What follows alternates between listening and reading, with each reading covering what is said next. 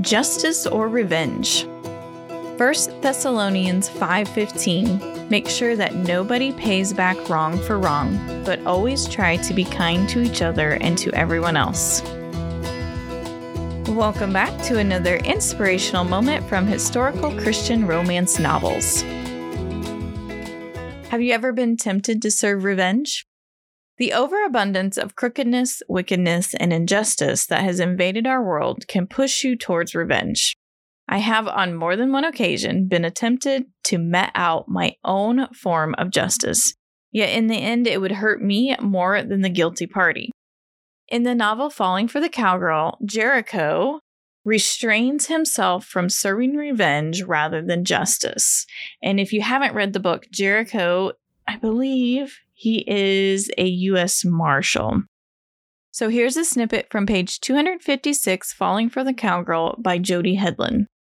As much as Jericho wanted to make the man suffer for all he'd done, he couldn't let revenge have a greater need inside him than justice. After all, revenge had to do with payback for selfish satisfaction. But justice was about righting wrongs for the good of everyone.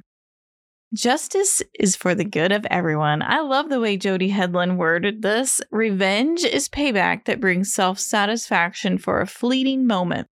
That satisfaction never lasts and ends up eating away at you. However, when justice is served, it rights wrongs and brings peace and goodness to everyone. If you're like me, it feels like justice is nowhere in sight these days. However, I believe it lies within the hearts of those of us who serve God and call Him our Lord and Savior. Because of our relationship with Him and His Word, which is our standard of truth and justice, we can bring justice back into this world by standing up for what is right in the eyes of God.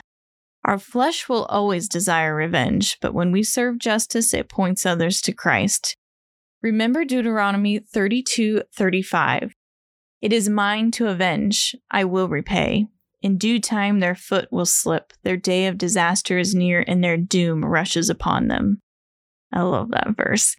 God will avenge his people. In the meantime, find peace and strength in 1 Peter 3 9. Do not repay evil with evil or insult with insult. On the contrary, repay evil with blessing because to this you were called, so that you may inherit a blessing.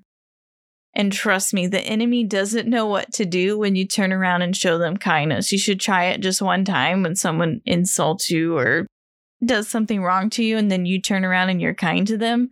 They have no idea how to handle it. And generally, they turn around and walk away. But sometimes it actually gives you quite a laugh there. But I'm going to leave you with this thought revenge never leaves you feeling good, yet Justice brings goodness to everyone. Thank you for tuning in to my inspirational moment from historical Christian romance novels. I hope you were inspired by God's love for you today. Knowing heaven and hell are real, and I want you to enjoy heaven with me. So I have to ask you, what's your exit plan when you die? Do you know where you're going when you breathe your last on this earth? I can tell you, I know my next breath will be in heaven, face to face with my Savior Jesus Christ, because He bore my sins and your sins on the cross so that we could join Him in heaven. All we have to do is accept His free gift of forgiveness and choose to live for Him. If you're ready to take that step to secure your exit plan, then I invite you to join me in this simple prayer. Dear Lord, I know I am a sinner, for man is not good apart from you. I thank you for bearing the punishment of my sins on the cross, and I ask today, Lord, that you would forgive me, wash away my sin, and make me new in you. From this day on, Lord, walk with me until the day you call me home. Amen. Welcome home, my friend. And if you accepted Jesus as your Savior today, I'd love to know. Leave a comment below this post or email me at literaryscape at literaryscape.com as I would love to pray for you as you begin this amazing journey with God. God bless and see you next time.